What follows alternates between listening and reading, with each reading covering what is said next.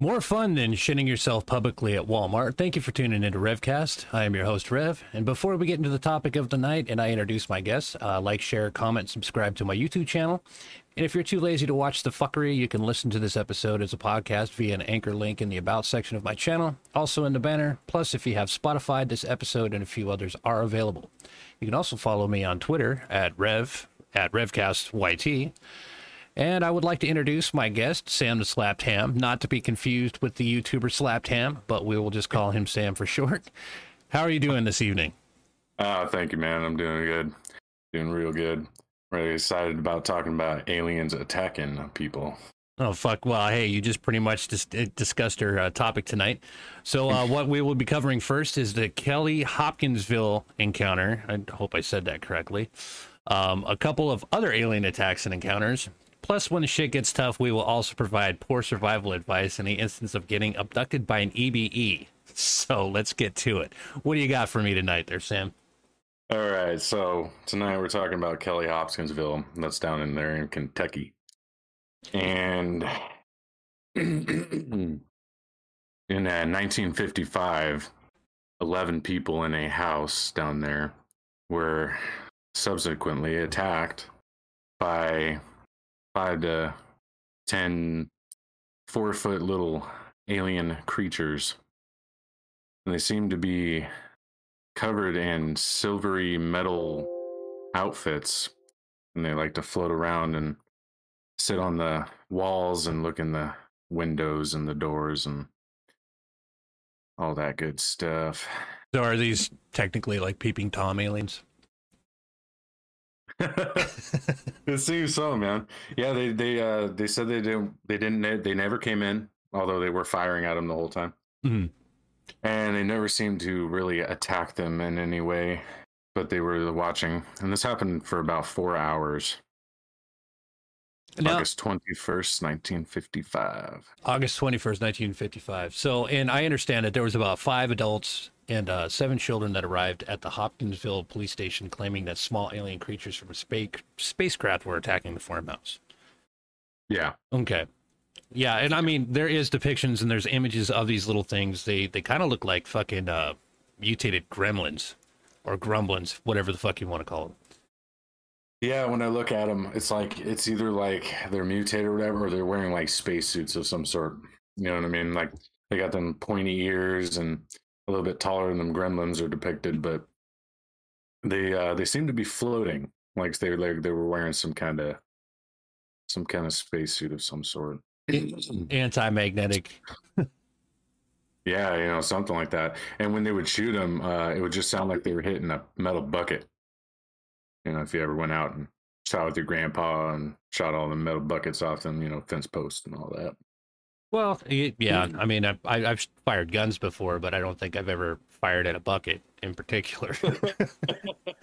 you know, maybe cans because you know bullets have a tendency to penetrate aluminum. But I, I know that back then their their uh, buckets were probably a different type of metal than what we're used to. So, yeah, and uh, so the beginning of this encounter, um, just kind of normal day. Um, one of the boys, the two sons, I think it was Elmer and John Sutton, and they go out and uh, I think they're going out and they're like they're in a bit of a swamp area. When when you go out of the house, you know there's a bit of a swamp and then there's a bit of a hill and then there's this clearing, and they saw this uh, bright object coming from the back of their house to the front towards the swamp, and so they go and follow it, and you know, and they don't find anything. So when they head back to the house, a couple hours go by, and uh, I believe it was one of the kids or something that said they saw something through the window. So the guys grabbed their, you know, shotguns and stuff, being out in the middle of the woods and you know swamp. There's a lot of gnarly creatures out there. So they go out there and like uh, they see him like right away. I mean, it's it's right away they see these things and they start shooting at them and they get all freaked out, you know. And they'd probably been drinking a lot of that corn whiskey too, you know. Well, you you Can't know, rule that out. well, yeah, of course. I, I mean, the well, I mean, isn't that basically where moonshining came from? Is Kentucky? yeah, I'm pretty sure. I won't say I'm completely sure, but yeah. I mean, I, okay, so don't get me wrong. I think my geography is a little bit bad, but isn't isn't Kentucky a little bit more more northern uh, than uh, your your typical swampland? So it's uh it's actually southeastern uh ish. Um so yeah, you get a lot of it's like it, so Tennessee's to the south, Missouri's to the west, Virginia and West Virginia is to the east. So you get all them like, you know, real southern boys, you know, in southern type of areas. I'm not exactly sure about the geography all that much, but so I them, know that so them good old Appalachia people. Yeah, yeah, most definitely. I mean, these were these were definitely not uh city folk. Well, So- for, well, from my understanding, and I mean, I don't want to say anything disparaging about or disparaging about people from Kentucky or Kentuckians, but I know that um, there was this one story I do believe that actually involved. Uh, oh, I think maybe I'm wrong. I could be wrong. There is a there's there's this town that's called Onion Town. I don't know if you've ever heard of that. I think I it's think in so. Kentucky. Yeah. Yeah. So uh, apparently, what it is is that they say that there's a claim that there's a lot of inbreeding that goes on in that little town, and if you happen to drive through it, um, they don't take kindly to strangers. So that's kind of interesting. But at the same time, I mean, if when people say Kentucky, you know, we get we get the best. We get freaking Turtle Boy Mitch McConnell and and uh, Pube Hair Boy Rand Paul. And uh, I can't. I, I think it's also Kent Hovind or or Ken Ham, one of those people that created the Ark experience.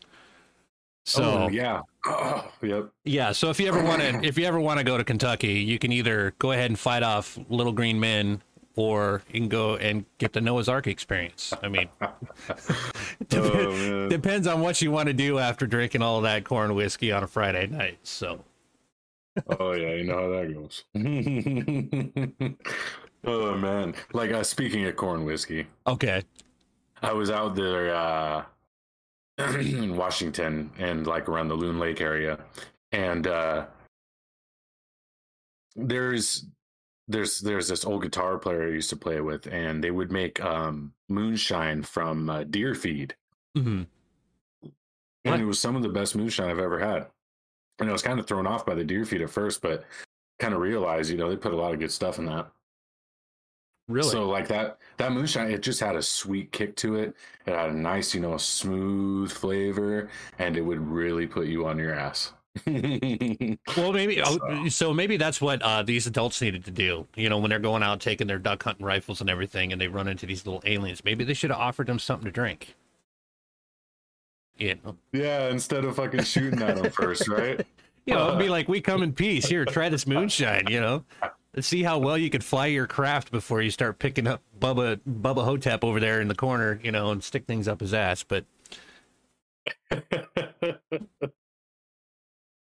so yeah but i was so anyway uh with the story though it does say that you know um the local citizens and four city what was it? Four city police and five state troopers three deputy sheriffs and four military police from the new uh, nearby u.s army fort campbell drove to the sutton farmhouse.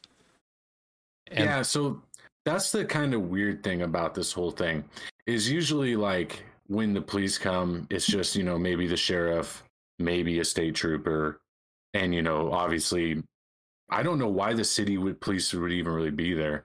You know, if you if you look at it on a map, it's kind of it's a little bit away, you know. But why are the military police involved? That's the that's the whole thing that threw me off. It's like they never get involved with civilian stuff unless they know something that the civilians don't know right away. but at the same So I think they're But Yep. you got you got to look at the uh, the year though too. I mean, it was 1955. That was the height of the uh, the Red Scare, you know, McCarthyism and everything. So, um, I mean, if you've if you've got basically kind of like the Cold War going on with the Russians, you know, general paranoia. I mean, I can't speak for these people if they had an active television in their home, but from the sounds of it, I mean, if they're shooting holes in their fucking wall, I don't think that that was really that big of a concern, to be honest. Let alone educated, but if you yeah, kind I guess. of, Sorry. I mean, it would it would kind of make a little bit of sense that you would have the military police out there for the mere fact that they could probably think that somehow the Russians have flown a a craft over into the United States and invaded, uh, you know, American airspace. But I'm just yeah, I think that's I think that's what the military first thought. Uh, like when the 1947 like Roswell happened and shit. Like they probably thought that right away. You know, the Russians. Oh fuck, they're they're doing some shit. You know what I mean? Because like it was right after World War II. You know, everybody was still like heightened from the whole World War. yeah, so yeah. Well, you know, and it, it was because of McCarthy that we actually have uh, "In God We Trust" on our currency, because we all know that God likes to protect His money, and uh, oh, um, one nation under God was added to the uh, the Pledge of Allegiance. So we're protected. So we haven't had a, we haven't had a little green man invasion attacking uh, rural households since 1955. So keep that in Well, mind. I wouldn't keep that. I wouldn't quite say that. Well, I mean, thank you, McCarthy, but Um, yeah. ah, it's a yeah, bad. so um the kids uh they stayed in the house the whole time but they were able to see what was going on as well so when they got the accounts from the adults they you know they took all the kids and they they did this all separately when they were talking to them and uh what's really eerie about the whole thing is the grandma i believe her name was uh glennie langford i said that wrong i apologize Well, if that doesn't anyway if that doesn't sound uh, uh anyway, go ahead. Sorry. so uh yeah she was the older of the bunch she was like one of them you know real stern tough you know rural women you know what i mean she didn't she didn't know take no shit so but she even herself out of everybody was the most excited when they went down to the police station to tell them what was going on and uh so when they went back the next day um, they noticed that because this had gone on pretty much all night, they went down to the police station, came back, things were gone. They thought it was over. Mhm. And about three thirty in the morning, the creatures, I guess, had returned. They fought them off a little bit, and they just said, you know, fuck it, we're just going to pack up and leave. But all the evidence that was left behind was uh, documented by the FBI and all that, you know. And uh, yeah, they they really like. I think they really really did cover it up because they they said that fucking meteors were account for the lights in the sky and that big horned owls, you know, aggressive horned owls, or they're also called eagle owls. They're really popular down there. Um, that they were you know shooting at them and respect. Uh, mystery like identifying them as little green men or they didn't even actually say they were green i think that was the press that actually put in the, little green men Mhm. to the paper but um yeah they uh they really thought that you know they're really gonna say that they they shot at horned owls for four and a half hours you gotta be kidding me man. I mean, that would that would be yeah, I mean, you could literally call them birds of prey, but unless they somehow got superpowers or ended up forging their own armor, you know. I mean, going to battle with horned owls, I mean, that's kind of a, a ridiculous thing. Uh, one of the biggest uh, the biggest things that I I I'm, I'm reading right now is that you said that the grandmother's name was Glennie. I think so yes Yeah, okay, because I have a list of all the names, and you got you got to hear this out, okay? so uh, Glennie Langford, uh, Langford, of course, uh, she's probably the oldest, and her children Lonnie, Charlton, and Mary. Okay, typical white people names. Um, they have two sons from a previous marriage. Okay, here we go. We got Elmer, nicknamed Lucky Sutton, John Charlie J.C. Sutton, and their respective wives, Vera and Elaine, Elaine's brother, Opie Baker, Billy Ray Taylor, yeah and his wife, June. And both the Taylors, Lucky and Vera Sutton, were reportedly internment carnival workers that were visiting the farmhouse. So this kind of throws me off a little bit. I mean, who really trusts a carny? I mean, do you? Mm, mm. no sir You, you don't trust the carny. No, I don't trust the carny. So I mean, it, No. that that kind of, in my personal opinion, gives me a little bit of a red flag. But like you said, it could have been, you know, they were moonshiner and just trying to cover it up. just claim that they're aliens and then, you know, fight horned owls because you never know. They could have been totally fucked up on their a bad batch or something to that effect that caused them to hallucinate. You never know. but it does say that, yeah, the next day the neighbors did tell the two officers that their families had packed up and left after claiming the creatures had returned about 3.30 in the morning. Yeah, and that's that's what the crazy thing is like, you know, if it these so like when you're in Kentucky, man, there's a lot of hunting. You know, there's there's a lot of hunting. Anything when you know West Virginia, Mississippi, any any of those fucking like you know southern states, Mhm. and it would be really interesting if you know a you know seasoned hunters, obviously these guys are, you know, got shotguns ready to go and all that. First thing they grab, of course, they're hunters. You know what I mean? So, and living in the rural areas, and like when I lived in rural areas, we are hunting everything from squirrels, rabbits, fucking raccoons, especially raccoons. I hate raccoons. Oh, you mean trash Um, pandas? I love trash pandas. Trash pandas, yeah. Those are my spirit Yeah. animal. Not good eating, but man, they eat your rabbits, and it's just like they're a pain in the ass. But anyway, so so taking a season hunter, even fucked up on you know their their moonshine down there and all that. I just don't know how they would mistake an animal. Like that's just insane. Well, yeah, I mean, you would kind of figure, especially uh, uh, blue collar folk, whatever you want to call them, uh, that lives kind of in the in the Appalachia, the Appalachian people and stuff. They would be seasoned hunters and would be able to discern the difference between an alien creature with claw-like fingers and large pointed ears to a horned owl. Right. I mean, obviously, even when they're, I mean, and you, you know, if you know hunters like very well or whatever, like they never go out sober most of the time, you know. yeah.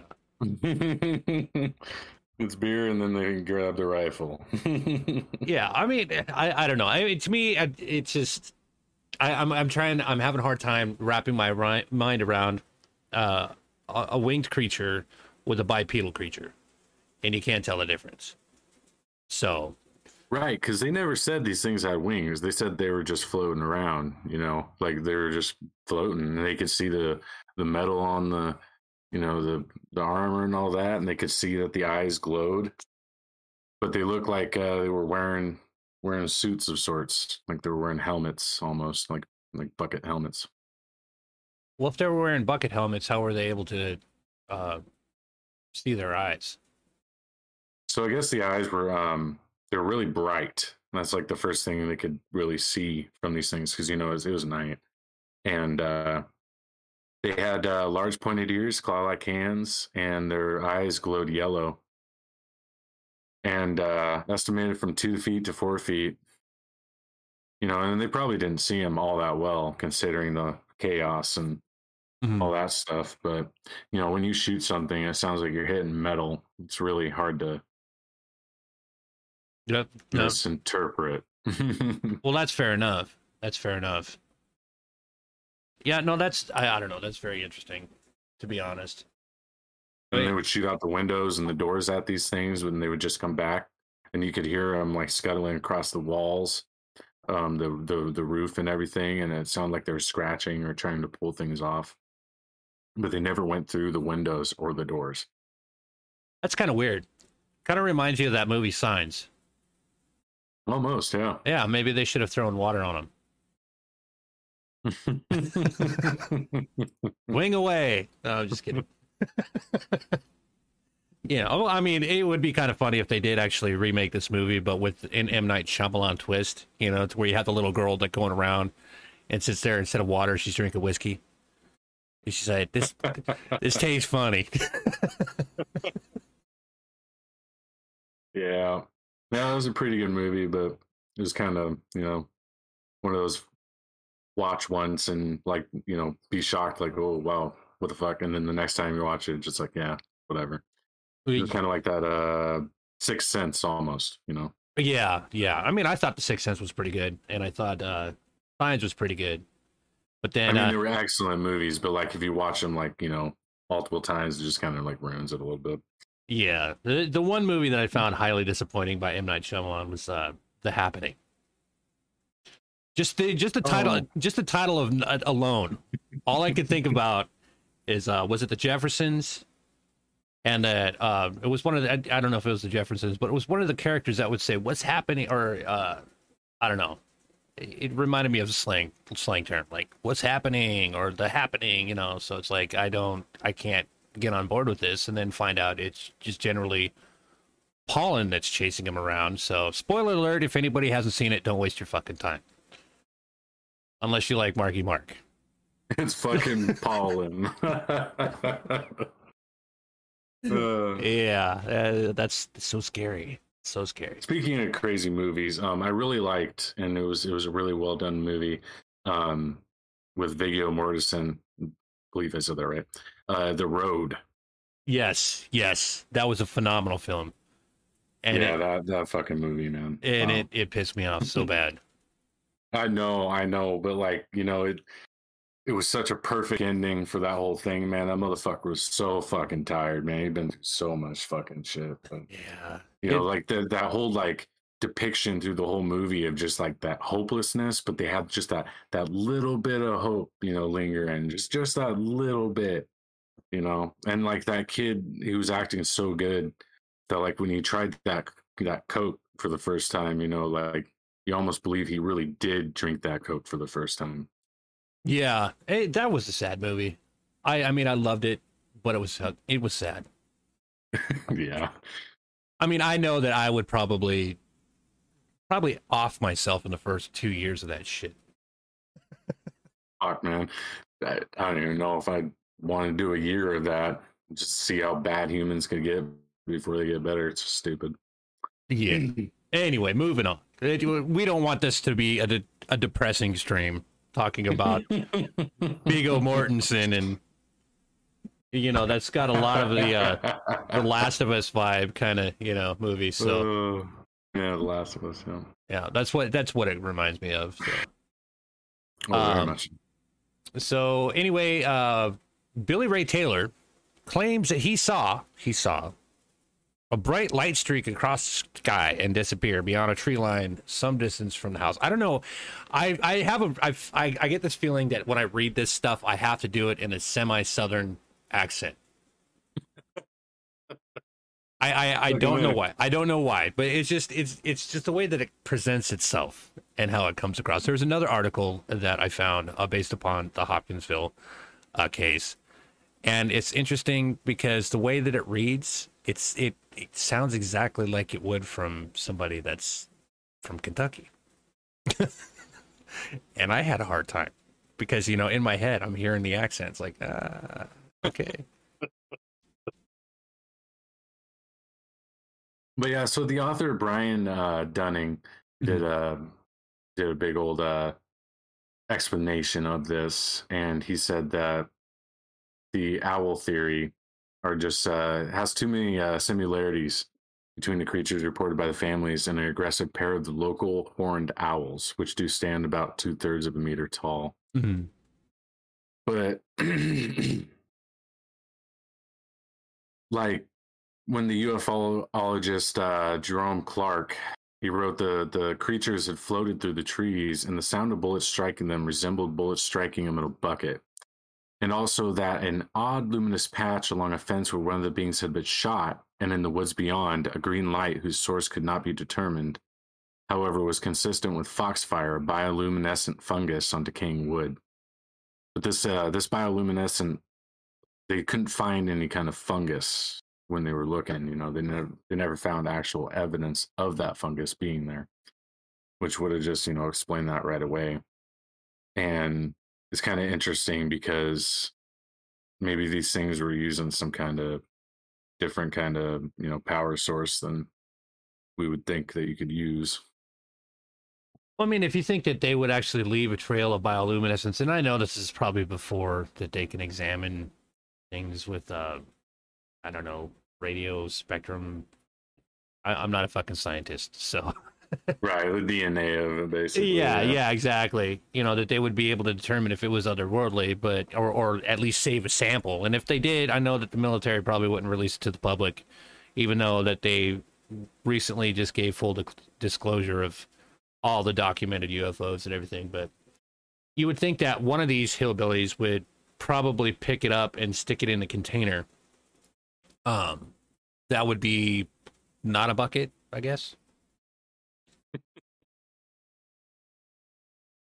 Yeah, I, I didn't think about that, and it's it's interesting that like they had left so fast, you know, because they they did go back and they tried to just wait it out for the throughout the night, you know. Mm-hmm. But the fact that they all gave their their stories so so perfectly together, but from like different points in the house, like the kids could only see what was going on from inside the house. You know, the guys only left the house once or twice, so they didn't really look exactly what was going on in the full outside. But these things were completely circling the house, and when they went and did the investigation on there, they could see that the grass, because it was a lot um, longer of grass than like you know we have normally up here, um, it was uh, matted down. Like people had been walking around it for you know, and like the evidence was so blatant. But you know, like you said, there was a little early in investigations, so any kind of like DNA evidence or anything like that Mhm. was probably just completely stomped through and destroyed. Yeah, well, I mean, after the family to move too, though, I mean, you would expect probably the military to move in, quarantine the area, and kind of gather as much as they possibly can. But even then, after this entire initial story, there's really nothing that follows up on it. You know, so it's just more or less is it is it one of those stories that kind of goes into the whole the Red Scare kind of propaganda? You, you know, I guess you can say after World War II, then you had the Roswell incident, and then you know basically more and more people like Kenneth Arnold was witnessing flying saucers in space. I mean, you can kind of speculate that it would kind of get into the hype of uh trying to, I guess you could say, relate to the whole alien Red Scare kind of ideology that's going on at that time, in my personal opinion. But Oh I mean- yeah, I guarantee. I guarantee the people in the fifties were just absolutely, you know, crazy about that. You know, seeing anything kind of floating or, you know, streaking through the sky. You know, could it be the bomb or could it be a nuke or could it be the Russians? Well, and you, like that. Yeah, exactly. And you also got to think that was also the uh, golden age of television too. You know, I mean, you had a lot of people that were tuned into watching Cowboys and Indians, and then you got uh, the sci-fi craze that was going on. So during the '50s, you had a lot of movies that came out that were about you know alien invaders, potential invaders, and stuff. So I mean, that was peak sci-fi uh, era. So who knows? Maybe these red. I shouldn't say rednecks. I'm sorry. I don't want to piss off rednecks. Have them come to my channel and start hating my videos. But uh, you have these very, um, I guess you could say, earthly, uh, common core educated individuals that might have saw a, a sci-fi movie one weekend and decided, you know what, let's let's ju- just get drunk and shoot up our fucking house and make up a story. We we don't want to tell these people that we've been drinking all night and I don't know, come up with the idea that it was horned owls. So I'm not entirely mean, sure. They literally would have had to have a hell of a party, man. You know what I'm saying? Like they would have had to been fucking going nuts that hard, like so going so hard that night, just being, you know, thinking fucking, and you know there could have been drugs involved. You know, thinking about it too, and of course, you know that wouldn't ever get mentioned in a an investigation or anything like that too. So can't ever rule that out. But I mean, that's just insane. They really shot their whole entire house up. It was just unloading in those things. Yeah, It's crazy. I'm just kind of curious how come they didn't run out of ammo. Well, I'm sure they had plenty of guns too. well, yeah, okay, fair enough. it is it is Kentucky. You know That what I this mean? is true. This is true. You know, and, and Give a it- baby a fucking shotgun as soon as it comes out of that womb. well, at least at least they didn't have AR-15s back then. So Yeah, true. Yeah, there was uh not sure exactly what the weapons were, but I know they were shotguns for sure. Yeah. Especially in the uh and what's cool is if you look it up, and anybody can look this up too. Uh you can see the evidence photos that the uh, police had taken that night. And uh it really does correlate with the with the story that they're they were all spitting. Hmm.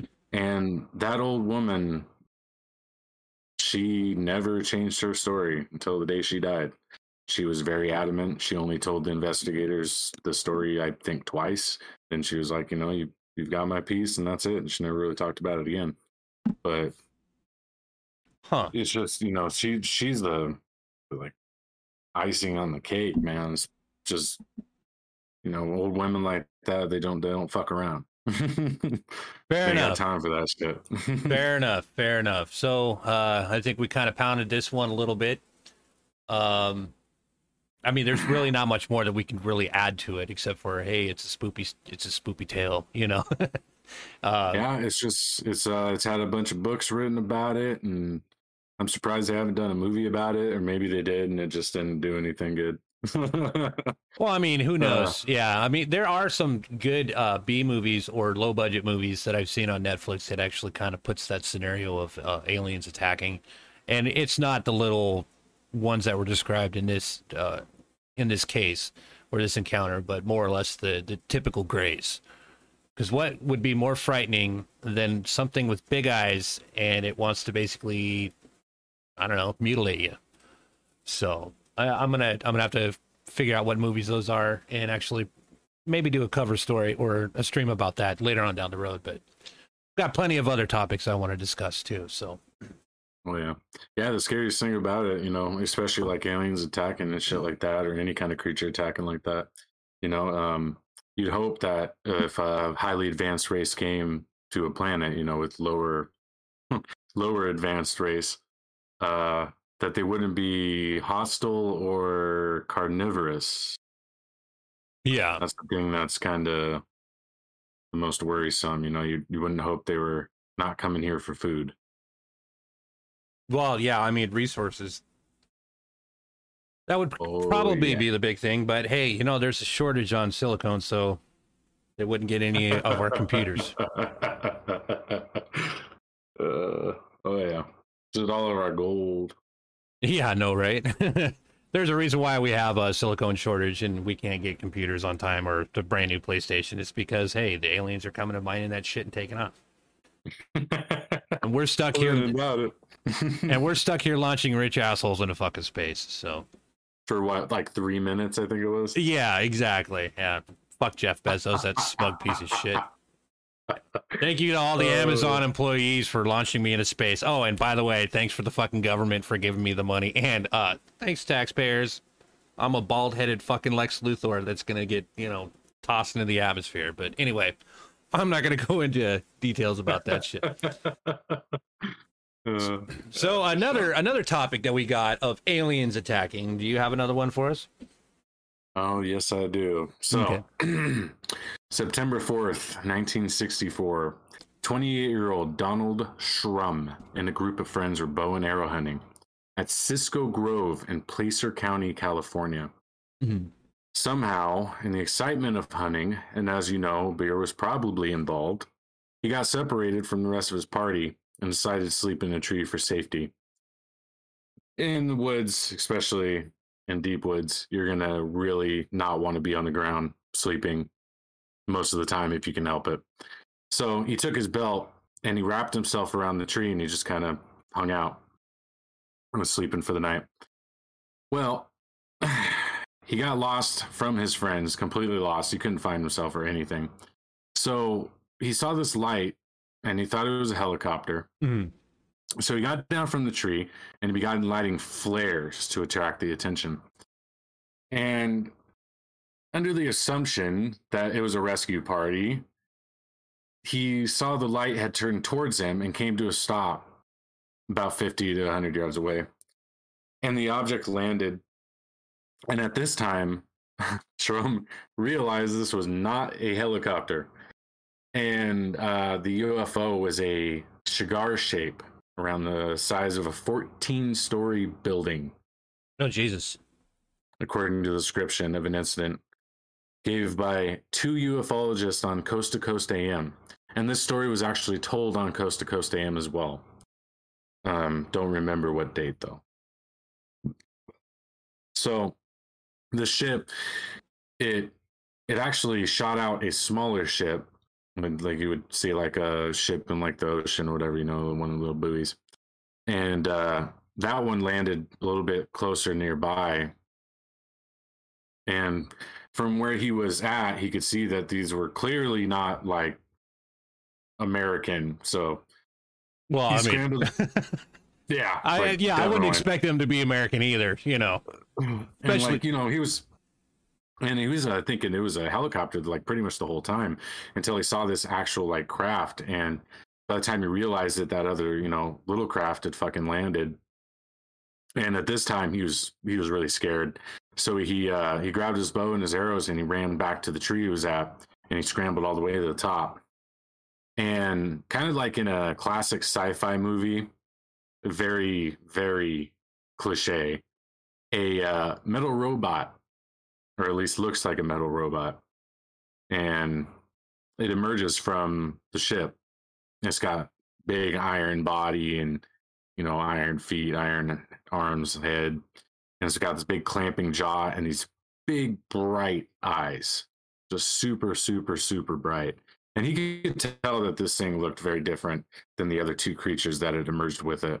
It was it was a lot bigger. It moved loudly, and these little creatures that came out, and they were wearing like, like if you see like a military outfit of like any any country or whatever, they have a certain kind of style and uniform to them. And these things were wearing silver uniforms that had a very military look to them, but he couldn't see their faces very well it was like they were wearing helmets of sorts. Mm-hmm. And it would make sense, you know, if you're coming from like space, you know, like we wear outfits out there, you know what I mean? Like uh well, gear and stuff to be able to breathe and shit like that. Well, some of us wear outfits that they shouldn't be wearing. So I mean, just go to your local Walmart and you'll see anybody that's got a muffin top with their lower belly extremity hanging out over their belt buckles. But anyway, go ahead. Yeah, that is true. Hmm. But yeah, these things were they were uh they were searching around a little bit and this craft was expelling such a light that he could see everything so clearly because it was the middle of the night. You know, the, the nightfall had already came down and he had been asleep for a while already. And these fucking these two humanoid looking creatures, they come up to the tree and they're like they're they're just looking at him and he starts getting really scared at this point. So he grabs his bow and he's like you know what? Fuck it i'm just gonna i'm gonna try something.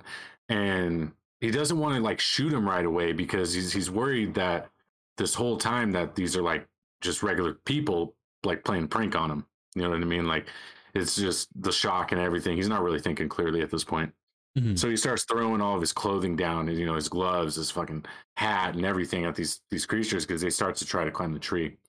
Well, at this point, he's like he's shaking the tree and he's trying to get him off of it, and he's throwing everything he has at him. And he's you know he's he's finally getting to the point. He's like you know fuck it, I'm gonna I'm gonna shoot one of these things.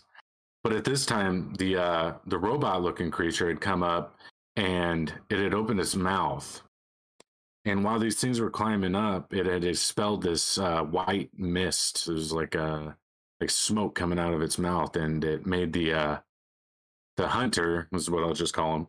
It made the hunter um, nauseous, really nauseous, and made him pass out for you know he doesn't know exactly how long, but a couple seconds to a minute. And he would wake up, and these things would be climbing up the tree, and this would go on in a cycle for he said it could have been an hour, could have been two, you know.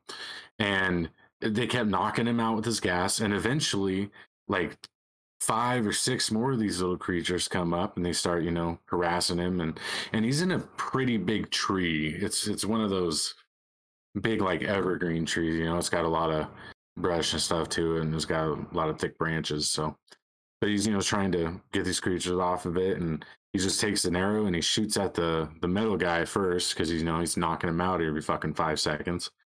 And when the arrow hits him, it actually f- flies off of him and sparks. And he, he realizes at this point, like for sure, oh man, this this must be like a robot or something. You know what I mean? And it keeps going, it keeps going, they keep fighting, they keep fighting, and dawn's approaching. because this happened all night. He was getting knocked out. He was waking up. He expelled all of his fucking arrows, you know, trying to shoot at these things. Every time he'd shoot at the non humanoids or the non robot humanoids or whatever, that they, they would just scatter. They would scatter back into the trees and then come back up after a couple seconds or so. And they would still keep trying to fucking climb that tree. And at the very end of it, he uh he sees that second robot open his mouth and he wakes up and all the aliens are gone. The robots are gone, the ship's gone, everything. It's light out. Um, you could see the disturbance in the grass. There was a lot of disturbance in the grass around him. It was like a like a fucking army had been there. And uh, the tree was mangled. There was fucking debris on the ground and shit like that. And he was like, "What? You know what the fuck happened?" And he gets down from the thing and he goes up. He finally makes uh, contact with his his hunter buddies. They were looking for him all night, and uh, pretty much he asked them, you know, "You guys, did you guys see anything?"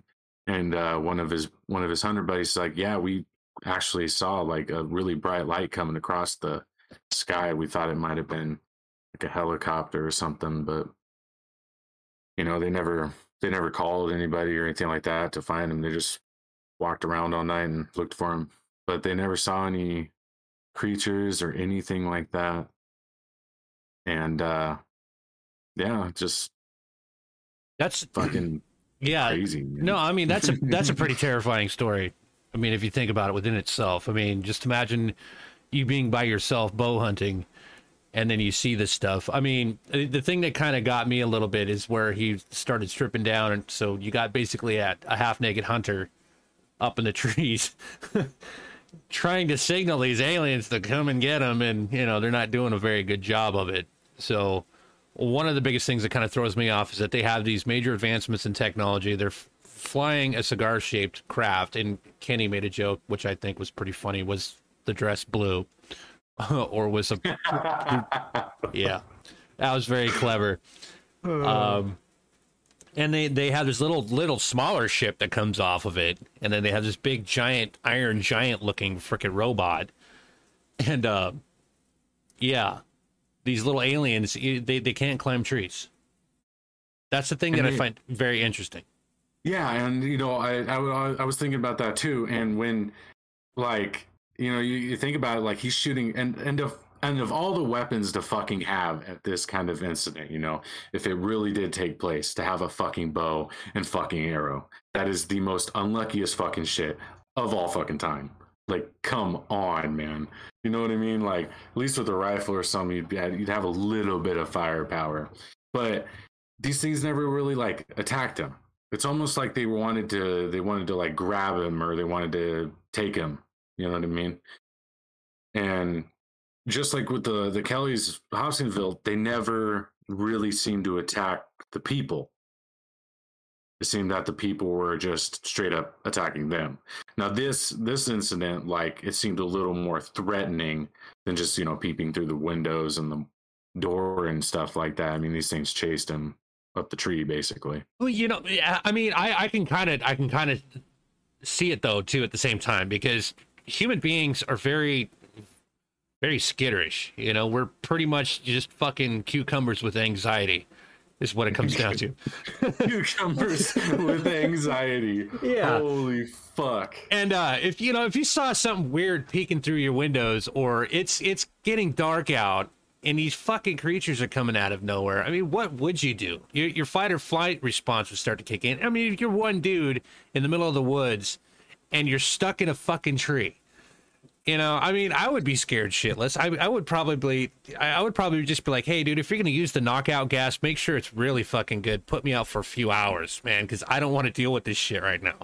You know, That's just it's just hilarious. Like it must have been his adrenaline or something to keep him from you know becoming fully unconscious because you know be getting knocked out that many times and the only fact that if it didn't fall out of the damn tree because his fucking belt was around him and around the fucking tree is just insane like what the fuck man like to really be trapped in a tree and being attacked like that I'm, I'm really surprised and you know it, it could be it could be a hoax, which you know anything anything could be, but What if what if he was what if he was tied up to just a power line and just kept getting electrocuted?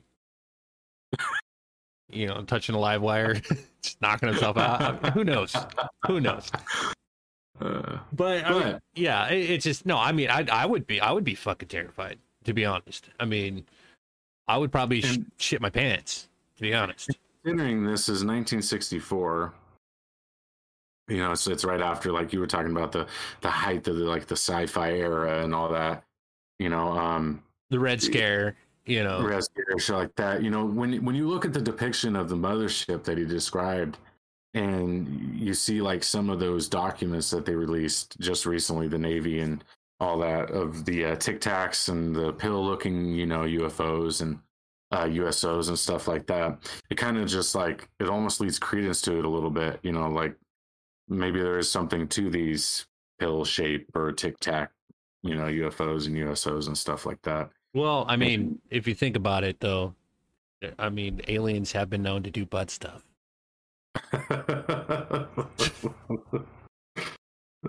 So I mean, I, I would be kind of fearful for my sphincter too, in my personal oh, most opinion. definitely.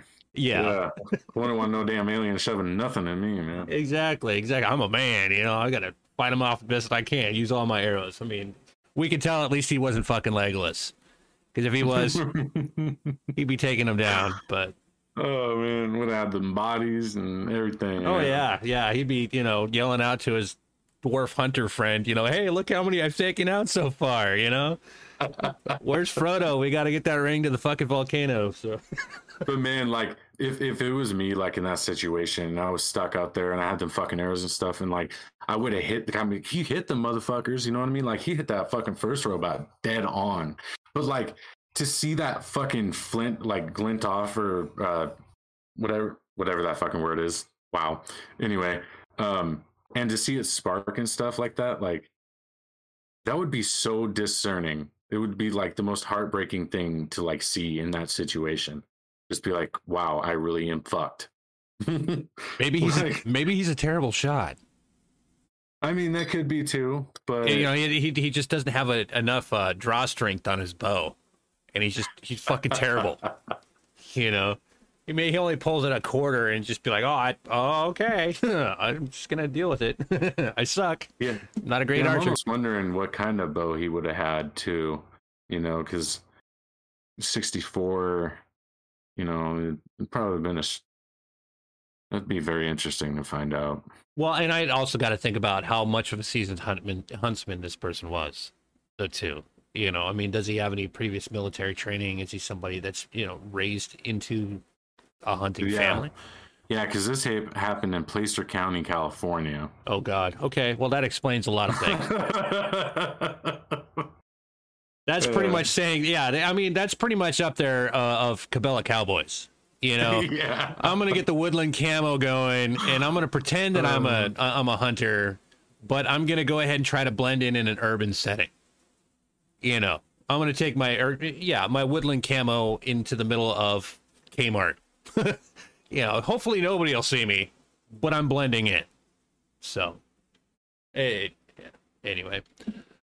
But yeah, no, I, I agree. I think that that would definitely be a terrifying incident of just being out in the middle of nowhere, seeing something of that magnitude, and realizing that you're pretty much fucked, especially if you got an alien that keeps expelling gas. Yeah, no shit.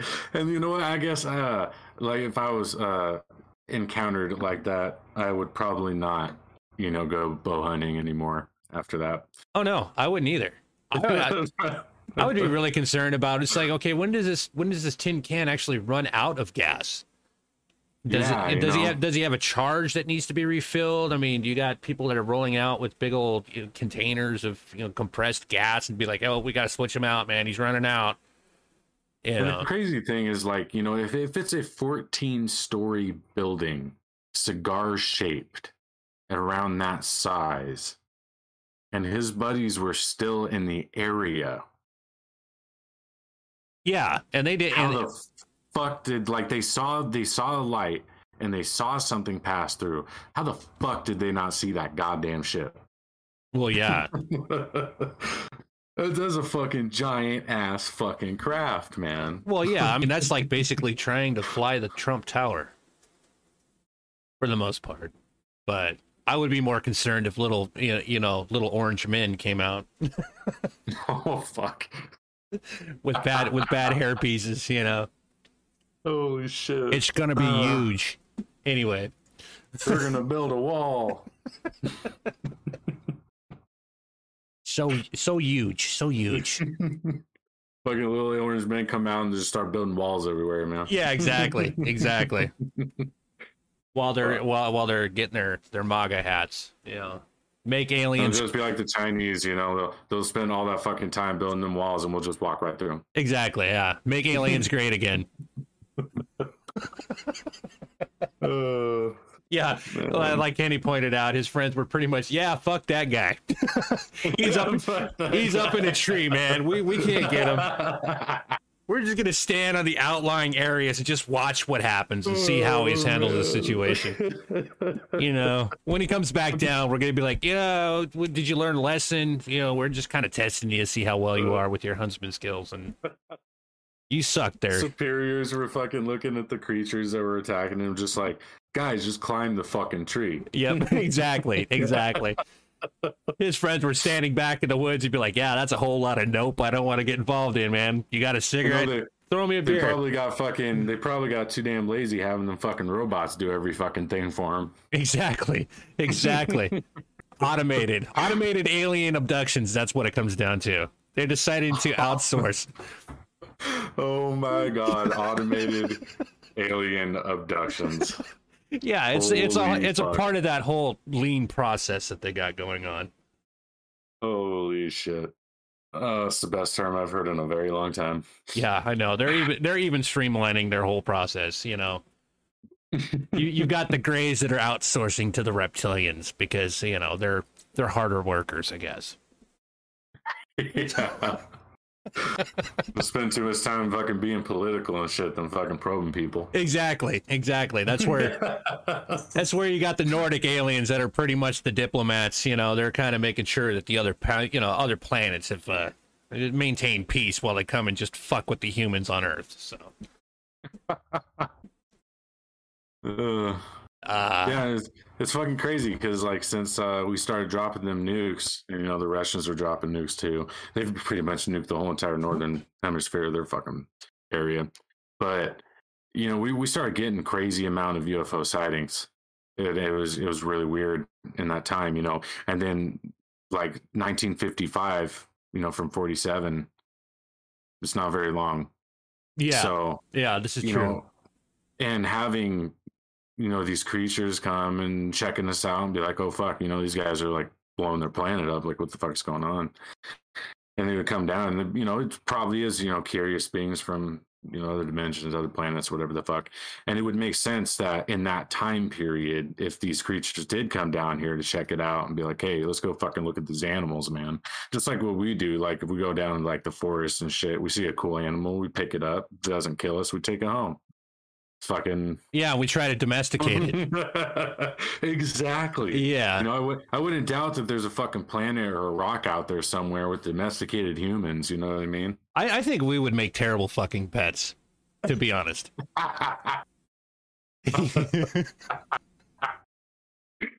oh man, I mean, you'd have because to get rid of our thumbs. yeah, exactly, exactly. You know that that would be our level of discipline. I mean, can you imagine us actually going around wearing shock collars? You know, basically, you got aliens, grays walking us around on leashes and be like, "Oh yeah, by the way, this this is uh this is my pet. His he calls himself Anthony, but I call him Mister Boo Boo. So you know." Sometimes when he's out of line, he shits on the carpet. I zap him a little bit. Holy fuck! Oh, it reminds me of that fucking Twilight Zone episode, the one that really just like, I hope this never ever happens to me. You know, the one where the fucking, oh, we're gonna give you like this beautiful house and all this shit. You know what I mean? And then he fucking ends up being an exhibit for another fucking race, like to get put in in in, in an exhibit for the rest of your life, man. That would be fucking awful. Oh yeah, no, that would be awful. I mean, that would be a boring tour too. You know, you start getting a bunch of li- little kids visiting the museum and stuff. You'd be like, oh, and here we have a domesticated human. You know, and it looks like pretty much a, a, a scene from Hoarders. House is all fucked up, garbage stacked to the fucking roof, you know, and be like, and this is what they do in their spare time. so, they gather shit. Oh. Yeah. yeah. So, ah, anyway, I think I've had a little too fun with that one. Um, another, another, another alien attack. Now, this one is kind of outlandish. I find this very hilarious. Um, yeah, Kenny put it. you neuter your human to make them less aggressive. I don't know, man. I've known quite a few people that are neutered and still fucking aggressive. So, um, And speaking of neutered people, completely off topic, but um, did you know that in I believe it was the first dynasty, um, the bodyguards of the emperor in China, that they were they were tasked with being able to move the concubines and the empresses and shit like that. So in order to be one of those real badasses, you had to go up and get your shit cut off with a knife. And if you didn't bleed out after they, you know, cauterized the wound and shit, and if you didn't die from shock, you were in their bodyguard clique, basically. And the reason being is because you can't trust a man around a beautiful woman no matter what the fuck you do. even if you got your balls So- cut off, I mean, you can't trust a man about, around a beautiful woman. So, but obviously it worked because they cut both of it off. ah, well, they just have, you know, they just be a couple balls short closer to the taint. So, oh, fuck. anyway, uh, well, that's a good history lesson for everybody that's actually watching. So, and I'm sure people that are going to be listening to it are going to think it's funny as fuck as well. So I think uh, another another topic, since we've got that scary woodsman, uh, terrible huntsman story out of the way, there is another one that I find very interesting, and this is actually uh, there's a video of it on YouTube. I don't have a link for you, so I apologize. I'm not going to do your homework for you, people, but um, it's the one that's basically uh, subterranean aliens that killed 60 people in New Mexico. So I don't know if anybody's heard about this one. Uh, apparently, there was a uh, geologist, an engineer, that uh, basically was working um, and f- discovered there was this discovery of an underground base, secret base, apparently that was by the U.S. military. And what it is is that it had multiple different levels, and on these levels there was one section to where that they ended up going to war with these gray aliens. And this gentleman's name is Philip Schneider. He was an explosive engineer. That's what it was. Uh, some other things said that he was a geologist that worked for the U.S. government with high-level security clearance, and claimed that in 1979 he participated in the building of a secret underground base in Dulce. I, I, I, I'm gonna butcher the shit out of it. Dulce or might- Dulce, New I think it Mexico. might be Dolce. Dolce. Well, I don't speak fucking I don't- Spanish, I don't so fucking either. It's it's hard, man. yeah, Dul- Dulce, New Mexico. Yeah, you can definitely hear my whiteness. Um, it was. It, he says that it was a horrific battle that played out, leaving 60 humans dead and countless subterranean aliens fighting for their life. So, this is definitely interesting. Uh, there is a YouTube video out where he explains the whole situation. Um, it, of, of course, you know the potato quality YouTube video. Oh yeah. Yeah, because it's always out there. And I mean, you could get a lot of true evidence, especially if you cite Wikipedia and YouTube uh, for uh, facts. But anyway, we won't get into that. so, anyway, uh, Schneider asserts that he was suspicious of an engineering operation while noticing the presence of Green Berets and Special Forces. Uh, his fears were realized when, after drilling underground, he came face to face with a seven foot tall, stinky gray alien. Now imagine if your first encounter of meeting life outside of this planet is a stinky gray alien. I would literally have to question their hygiene practices, to be honest. Because we know that know- the human race is exposed to incels and neckbeards. Yeah, no shit. Can you imagine actually running into that stinky gray alien and be like, hey, dude, uh, do you like anime? Do you have a waifu pillow or something to that effect? you know, and to think about that, like whenever you think about like um alien encounters or people from another planet or other dimensions and stuff like that, you know, people never really think about the the stink or the smell or Mhm. like you know uh, are they breathing oxygen? Are they expelling a gas that could be poisonous to us? Like that that world of worlds was genius at the end you know? The fucking basic bacteria killed these motherfuckers you know what i mean? Like and it's, it's crazy in that fucking story that he would mention something so it doesn't seem really relevant but it's very it's it's such a small detail that like most people would really overlook Yeah, yeah. I mean, uh, no, I mean there has been some instances um, to where some people would say that uh, they put off a very pungent ammonia smell. I don't know if you've ever read into uh, Credo Mutwa. Um, a little bit yeah. yeah, yeah, he talks about that there was a tribe in Africa that actually stumbled upon these creatures, I guess, and apparently they killed it and then they ate the flesh of it. And they said that after they did that, they hallucinated. You know, I can't remember the exact details of that story, but of course I found that through reading David Icke, which was the biggest mistake of my fucking life. But anyway, um, yeah, it- would make sense that a tribe would, you know, find an alien and be like, "Ooh, let's eat it." yeah, let, let's club it like a baby seal and see what uh, happens. Surviving all the way. Yeah, exactly. But you know, um, just knowing that this this engineer stumbles upon this alien, you know, and it's got poor hygiene. I mean, what did the alien smell like? Did he smell like dirt? Did he smell like shit? You know, I mean, how do you how do you how do you describe the smell? And sit there and say you ran into a seven foot one. And he said that uh, basically, according to the story that Philip Schneider gave, is that he was terrified and pulled out his firearm and it, they zapped his fingers right off. So, with the plasma rifle, you know. So, my biggest thing is is that this guy stumbles upon this this alien, seven foot tall, stinky alien, who obviously isn't wearing any clothes. He pulls out his firearm, shoots at it, and it zaps his fingers off of the plasma rifle. Are you sure you didn't encounter a Las Vegas bum? I, I, who knows? You know. Yeah, he, he, hmm. I mean, he could have been drinking one night, decided to get in, you know, get into this mustache, going around smelling like cat urine. Hey, let's go fuck with people. And of course, it's such a human thing to do. It's like, oh, I see a fucking alien, you know, and it stinks and shit. And I'm just gonna pull out my fucking pistol and like, you know, try to fucking shoot the thing. Like he's in his own fucking base and everything. Like, you know, he's building the motherfucker and all that, and he still decides to pull his fucking piece out. Yeah, I mean that's kind of a dick move. That's what I'm saying. Like, what is what is wrong with him, man? And what if he, what if he wanted to make friends?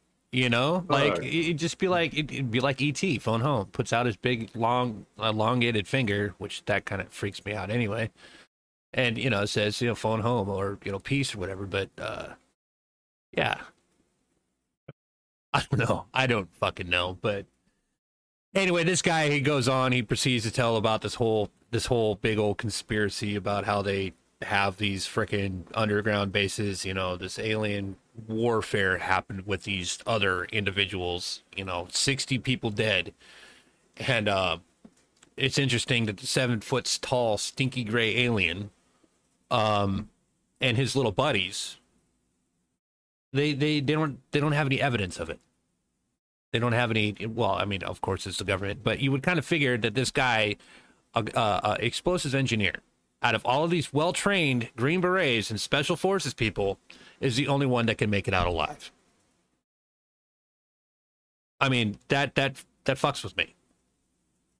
You know, like, there was no way he was the only one that made it out alive if it happened, man. E- Like, exactly, there's no fucking way. exactly. So she's like, well, oh, so Green Berets, Special Forces individuals can't fight off fucking gray aliens, but you, you managed to be able to do it, and uh, the only thing you lost were a few fucking fingers. How does it make it make sense? you know, I mean, I, I, I don't get it. I mean, there's a lot of people that do say that there is some truth to it, but at the same time, there's a lot of people that say that it's it's a hoax. And me personally, Right, and oh, god, I, I would personally say that it was a hoax. Yeah, I think so too. Uh, you know, when you when you look at like, so when he shows his hand, and like you can see it very clearly, like he is actually missing fingers, but it seems to be almost an explosive damage. You know, uh, the way that it's kind of like all healed up and stuff like that. Just kind of looks like he blew his fingers off.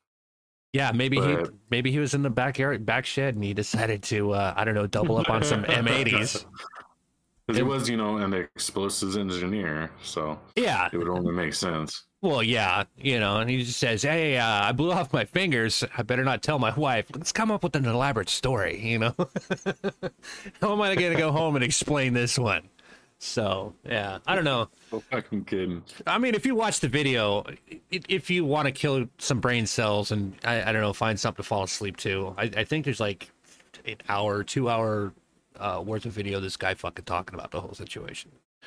So it's it's interesting, but at the same time, it kind of goes with the other stories that we have. You know, there's a lot of discrepancies, uh, holes in their story. It doesn't make sense. Oh So- yeah, and this one's really easy to pick it apart.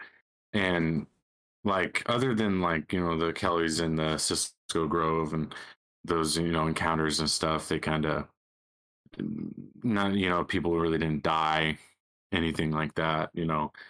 But with this one, I mean, if you if you fucking get an alien to fucking start wiping motherfuckers out and a fucking battle occurs, there ain't no way that the government is going to let you just walk on out of there and fucking just leave. Like you started some shit, you're probably going to get put in the brick. Well, That's yeah, usually how the military works. yeah, So- but I don't know. He he he must have hid like in the in a laundry chute or something. I don't yeah, it might have been like the fucking uh, uh, the cat, and the kid, and the alien or whatever. Yeah, exactly, exactly. You know, trying to get away from these stinky aliens. Yet he can't describe the smell, but they stink. They're they stinky. Man, you motherfuckers are nasty. So I don't know. Uh, there is one more. Um, I'm not gonna beat that one up too much. It, I'm gonna chalk that one up as as bullshit. yeah, that's pretty fun. yeah, it is pretty fucked. There is now there is another one. Okay, there is another one, and this is I, I've I've mentioned this before a few times, but this one still kind of blows my mind. I mean, it the there might be some truth to it, but at the same time, with the the modern special effects that we have going on, you know, um, everything like that, it- nothing can be taken at face value. And uh, one of them was uh, Dr. Jonathan Reed. I don't know if anybody's heard about this gentleman, but uh, pretty much as the story goes, he was um hiking in, I, I think, the Olympia Mountains or somewhere in Washington, something to that effect. And as he's out, he's walking his dog, just out in the woods, middle of fucking nowhere. He's walking this dog, and he happens to stumble upon this black obelisk that happens to be hovering um, in some in an opening around some trees. You know, um, so as he's walking through, he's walking his dog. He sees this obelisk and everything. He turns around or he stumbles upon this this little alien creature. Just I don't know what he's doing. Probably picking flowers. He's basically taking a space dump, something to that effect. Probably pissing in the woods. He's been flying for a long fucking time, and he had to relieve himself. And this this this humanoid asshole, you know, with his furry little friend, stumble upon him while he's doing his business. Well, the dog got hostile, a little aggressive. This alien decided to vaporize his dog, right? So this guy, what he does, he picks up the closest stick that he can find, and he clubs this alien like a baby seal, drops his ass. And he's like, "Okay, cool. Well, I just clubbed this fucking thing. I don't know what the hell it is. My dog is gone. You know, pretty much just a big old giant pile of fucking ash." This- Loves him like a baby seal. exactly. Yeah, exactly. Oh man. Goes back to his pickup or something to that effect. Grabs his camera, grabs an, a, an emergency blanket, and as he's going through in the going back to the woods or where this being is, he uh, tries to videotape this obelisk that's floating on the ground. You know, of course, i at this time you're talking about uh, VHS tape in a fucking camera. Um, it starts messing up. Anytime he gets close to it, it starts to break up. You know, all of this crap, and he ends up going back to this this creature uh, I don't think he picked up the ashes of his dog because that would probably it would probably take too long to pick up. Wraps up this creature into this emergency blanket and puts tape on it, something to that effect. Its head split open. He he records it while it's in the woods. You know, he he has videotape of this and everything like that. And this is actually hosted on Art Bell too as well. So anyway, he grabs this thing, wraps it up in this emergency blanket, throws it in the truck of his car or, or the the bed of his truck. You know, so he's transporting a dead alien body. Takes it back to his house and throws it in the freezer because he wants to preserve this crazy anomaly that he had actually happened to him. Right. Hmm. And as the story goes with uh, Dr. Jonathan Reed, um, apparently this creature had like this little bracelet that it was wearing. So he, you know, it's got some weird engravings, some symbols on it to that effect, all that fun shit. And um, I know that during the Art Bell Coast to Coast AM with Art Bell, he had this person on his show. And this person actually happened to um, record audio of this creature, apparently that woke up in a fucking freezer, screaming its head off. I mean, what would you do in that scenario? I would probably make sure it's fucking dead before I leave it in the Yeah. fucking freezer. You would think. Jesus you would, yeah, you would think. I mean, but again, kind of going back to the previous scenario, you, you, you're minding your own business, and this fucking hairless ape comes up to you and just bonks you in the head and be like, "Hey, dude, I'm, you know, not only did I hit you with a fucking giant stick, I'm gonna stick you in a place that's fucking cold. Enjoy that shit, right?" so as it progresses on, this guy records the audio of this creature screaming out, you know, making weird sounds and all this stuff. And he thinks at this point, at some point, because he left it in there for a couple of days, that it's dead. So he goes into the freezer, he takes it out, and he grabs his camera and he starts unwrapping this thing in this big giant emergency blanket. And he's walking around this creature. You know, obviously it looks a different color than what it was from the first video. It was white. Now it looks like it's just kind of got a nice toasty marshmallow look to it. You know what I'm saying? Not Yeah. not the burnt color, but the brownish color. And as he's re- as he's walking around this creature, um, there's some parts of it to where you can actually see this creature open its eyes and then kind of close them again. You know, at the at that point where you're almost doing the floppy chicken, like you're losing consciousness, that kind of shit. So he records all of this stuff, and it's actually on YouTube. People can find it if they're looking for it. And the name's Dr. Jonathan Reed, Alien Encounter. If you guys want to do the homework and watch the videos, it's interesting. Now, this is where it seems convincing when you watch this stuff. Now, this is where it starts to sound like bullshit. So, this guy, he was talking about the little wristband that this creature has. And with this wristband, he's able to actually transport himself outside of, fuck, I don't know, go to another direction or go to the moon or some shit, whatever, right? And he starts discussing about how he's figured it out. And he says when he puts it on, he describes it as a burning sensation, and he feels these things that prick in the back of his hand and all of this crap and everything. And there's a very, it's a funny thing because he starts going around, he's touring, he wrote a book, obviously, because that's what people do when they, you know, stumble upon a great fucking phenomenon like that. Let's write a book. He goes on a Mex, he goes on a Mexican television show. Now this is this is funny, right? Um, they're discussing his encounters, this little bracelet that he has on, and on camera, he decides that he's gonna put it on. And the theatrics are fucking hilarious. Because as he's putting it on, he's doing the whole fake acting like, ooh, ow, it hurts, you know, oh my God, I don't know what's happening, you know, that kind of stuff. And then all of a sudden, the camera flashes and he disappears. And you can hear the audience do that, ooh, ooh, ah, you know? yeah. and then all of a sudden he reappears. So I mean, I, I I liked the idea of the story, and it's not so much an alien attacks. Well, the alien attacked this dude's dog. It's more or less the human attacked the alien at this point. I like the idea and the concept, and he should have just left it at that. But when he started going on public television and and and making an ass of himself, that's where it kind of falls on the wayside of another fucking hoax. So Yep. yeah. but it's interesting to watch. And another person you got to watch um, is Stan Romanek. I don't know if you've heard of him. Uh no, I don't think so. Okay, Stan Romanek, he's he's a Colorado man that's been documenting UFOs for like fuck, I don't know, 10, 15 years, whatever his experience is. He's captured these aliens peeking in his window, peeping Tom alien. That's the place to start. You got to look into that. Um, it's actually on YouTube. That's what it's called. It's Peeping Tom Alien. And what apparently we've been discussing Peeping Tom aliens and, you know, uh, aliens with butt fetishes. yeah. But if you want a starting point, look into that one. Uh, there's a documentary. It's called Extraordinary that talks about the Stan Romanek case. I'm not going to go too much into detail about it because it, it gets hokey. And at some point, Stan Romanek gets charged by the government that he thinks is a conspiracy of them finding child pornography on his computer. So if you guys want to rabbit hole that one, go ahead. I shouldn't have put those two words together because that sounds highly inappropriate. But uh, if you want, if you want to look into that, I would suggest that. Also look into Dr. Jonathan Reed. So, but Jonathan Reed, the baby seal clever. yes, yes, yes, yes.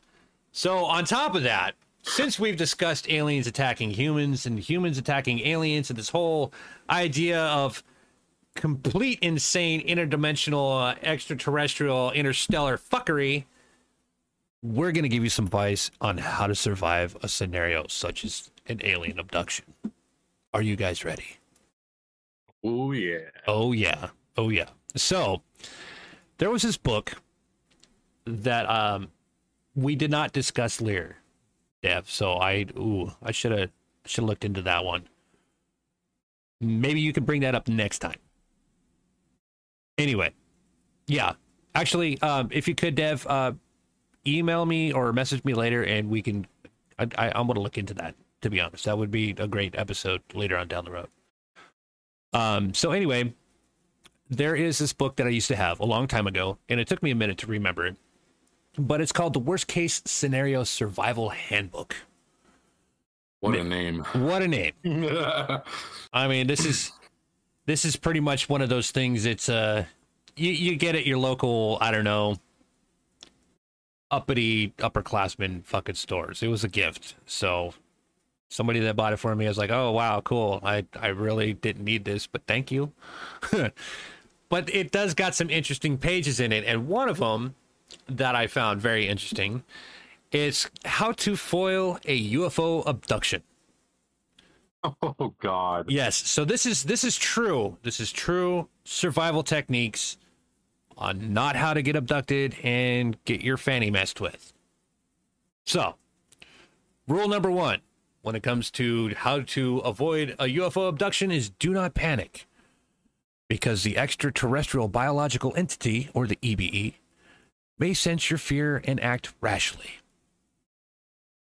That's number 1 climbing up trees, you know, that that won't protect you. Acting like a freaking I don't know feral cat in a cage.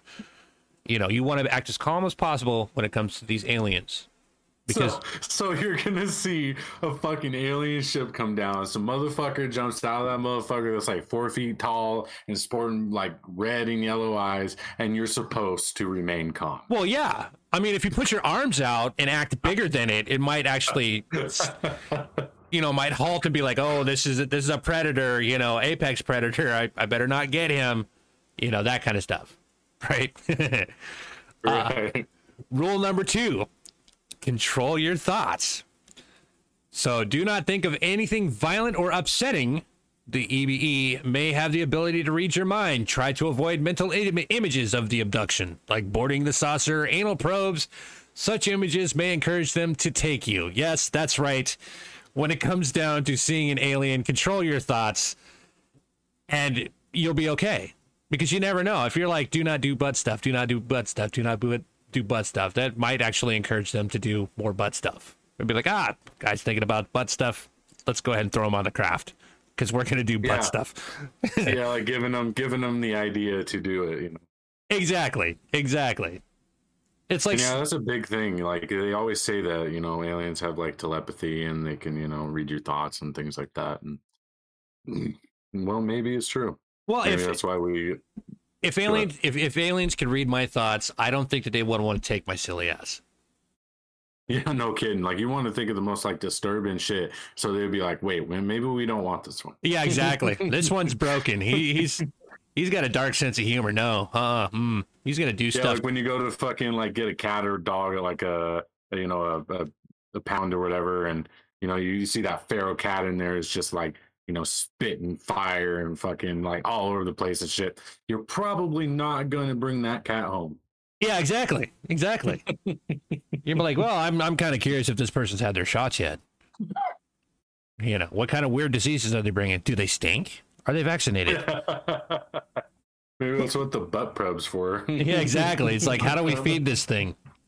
You know, Oh, is that the proper feeding feeding hole? oh no, that's not the. nope, nope. He screams out. That's that's not where they eat their food. Let's try another one. anyway, um, uh, three, number three, rule number three, to not get abducted by aliens.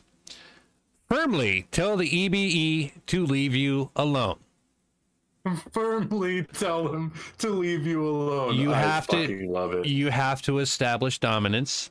Make sure you make eye contact with them and tell them no.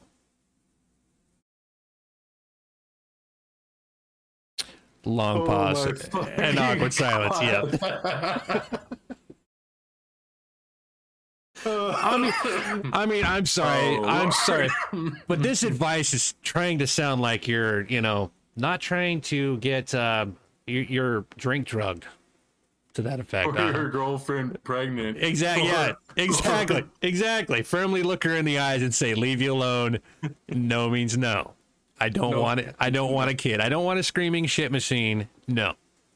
No. And considering that these things can even understand English in the first fucking place, like Jesus, fuck.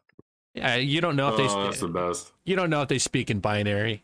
You know, like one one zero zero one zero one one one zero.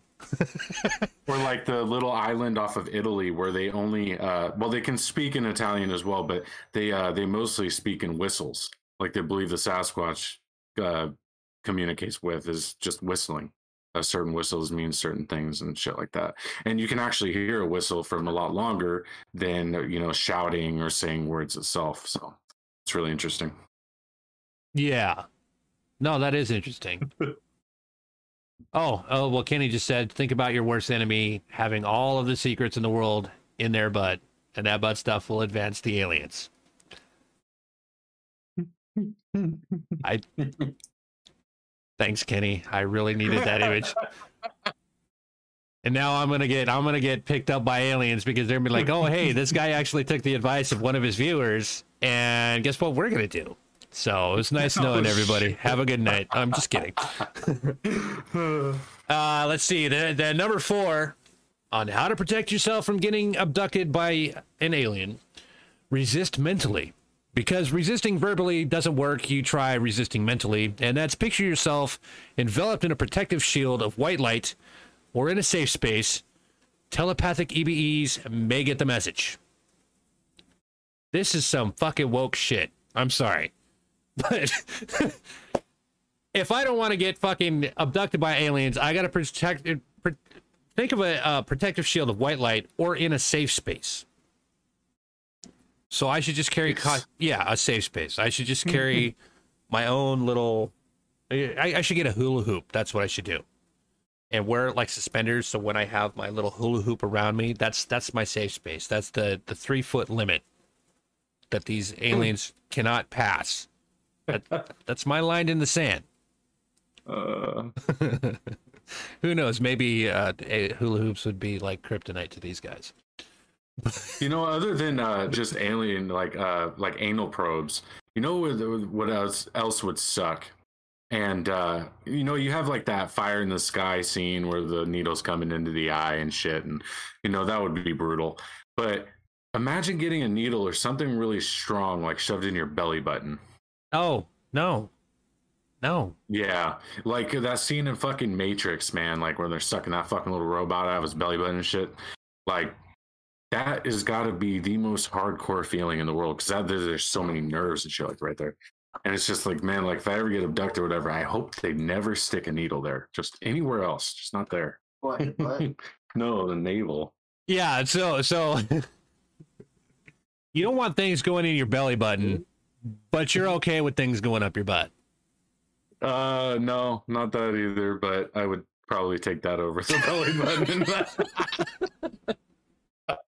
Well, Truth be told, all honesty. yeah, man, I know, right? Well, we know we know Uh. exactly where your pain threshold is. So, yeah, the fucking belly button's rough, man. Like, uh, That's... Yeah, no, no belly button shit. That's what it comes down to.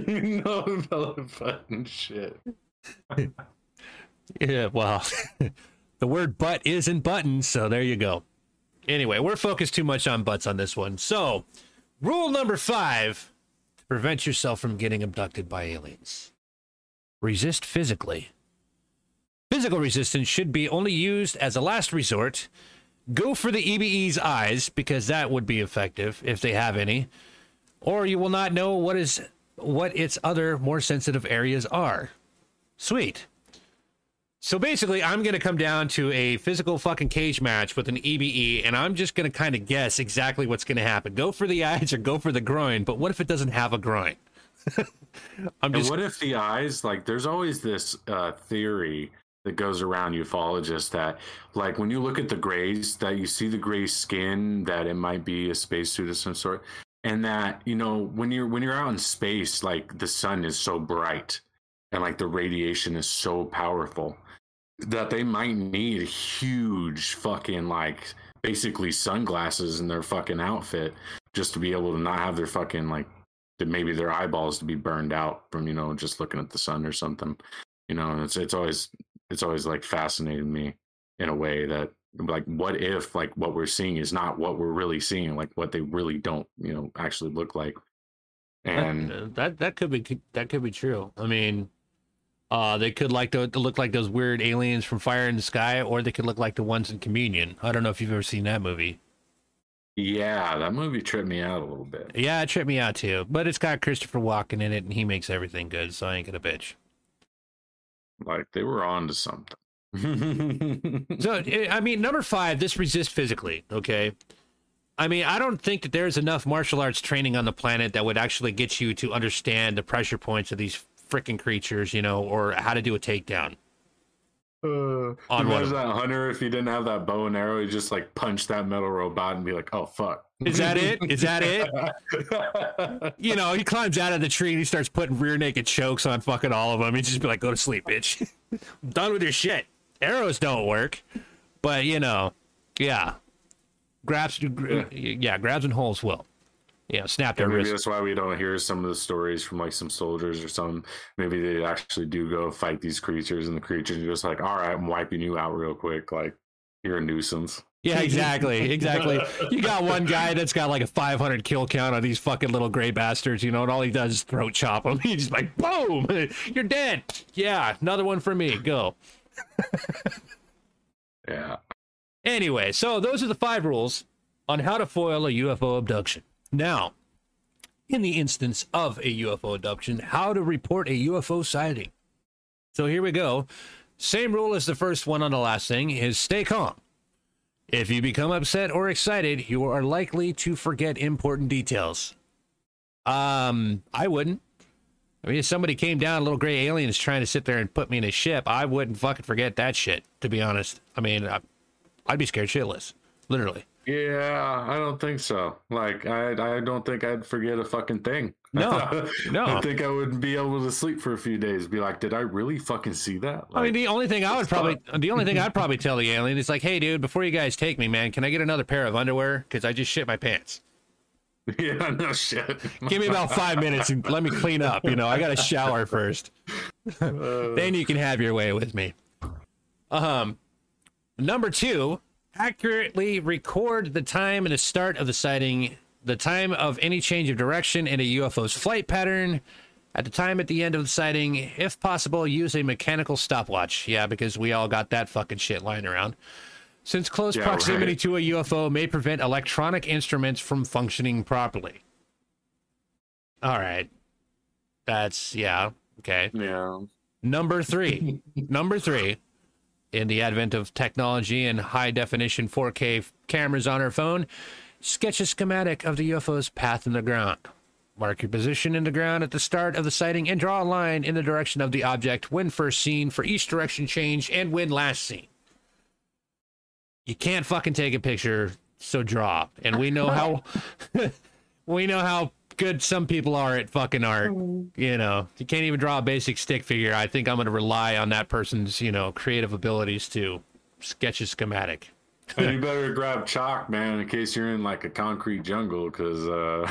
this is yeah, this is true. We might as well hire some engineers as well because everything look good, looks good on paper.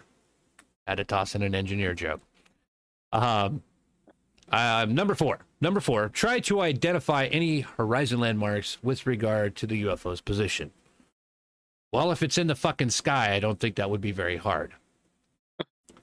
uh, let's see. Number five. If you have a video or still camera, record the sighting. Well, no shit, because that's the first thing that we're gonna do, especially in this day and age of technology. If something cracks off, like somebody getting smacked in the fucking head with a can of uh, what is that?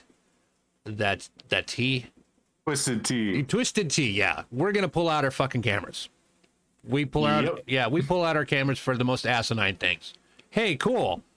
My dog did something fantastic. Oh, he's just laying there. Cool. That's awesome. You basically updated me on the boredom of your fucking life. Congratulations. Thank you. Then there would be like, you know, 13 people like recording somebody getting jumped by like 20 people and just like laughing about it. It's hilarious. People record everything. Yeah, but they don't call the fucking cops. right? Yeah. so is it, uh, so basically if you have a video or still camera, record the sighting. Neither video nor still images carry much weight on their own. Well, no, really? Well, this kind of defeats the rest of it, but anyway, so it is essential that the images include reference information such as a tree, a mountain, or a skyline.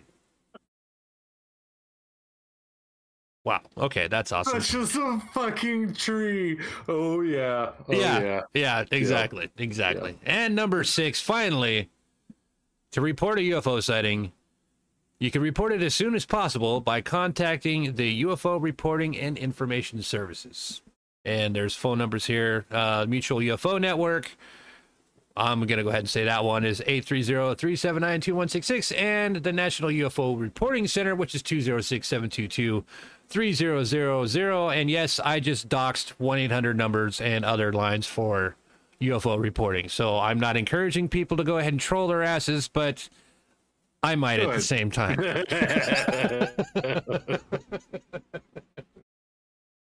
like, we saw something in the sky there, mister. Yeah, I think there might be little gray aliens just trying to claw up my houses that I've mistaken for uh, one of them, them uh, the owls.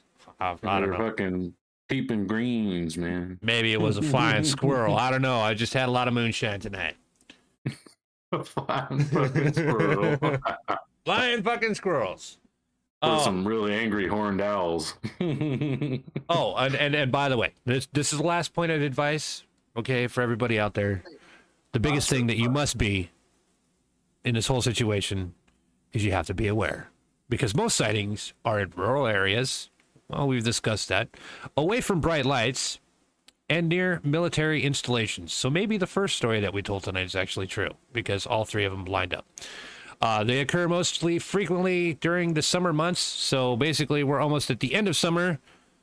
We are fucked because spiders and aliens come out at that time. And they mostly occur around 9 p.m. with a secondary peak of around 3 a.m.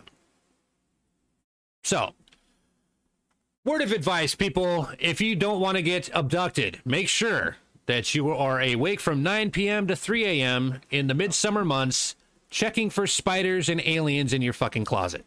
I'll lay down. So, that's a good point of advice.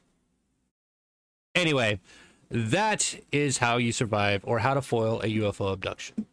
Anyway, I think I've went on a little bit too long. The stream is gone on for about an hour and a half. I do want to thank everybody that showed up, actually left a comment, started talking, engaging in the chat. And I want to thank Sam for actually coming on tonight. I appreciate that. And I do want to remind everybody that if you want to go ahead and see more of my content, be sure to like, share, comment, and subscribe. You can follow me on Twitter, rev at you, uh, revcast yt and another thing is is that you can listen to this on spotify. Also there's an anchor link that you can go ahead and listen to it on other podcast streams that you enjoy. And anyway is there anything else that you would like to add there um sam? Yeah you know just uh maybe uh watch your windows at night and hopefully you don't get fucking abducted yeah? Yeah yeah. It's it's spiders and aliens. Be careful. Be careful. Always at the same time Yes, always at the same time. Oh, Melissa, you just showed up. Hmm. Damn it. Well, I'm glad you came in tonight. but anyway, so on that note, again, thank you again, Sam, and uh, everybody, thank you for showing up. And guess what? It's that time again. We are going to leave you with some OJ. Take care.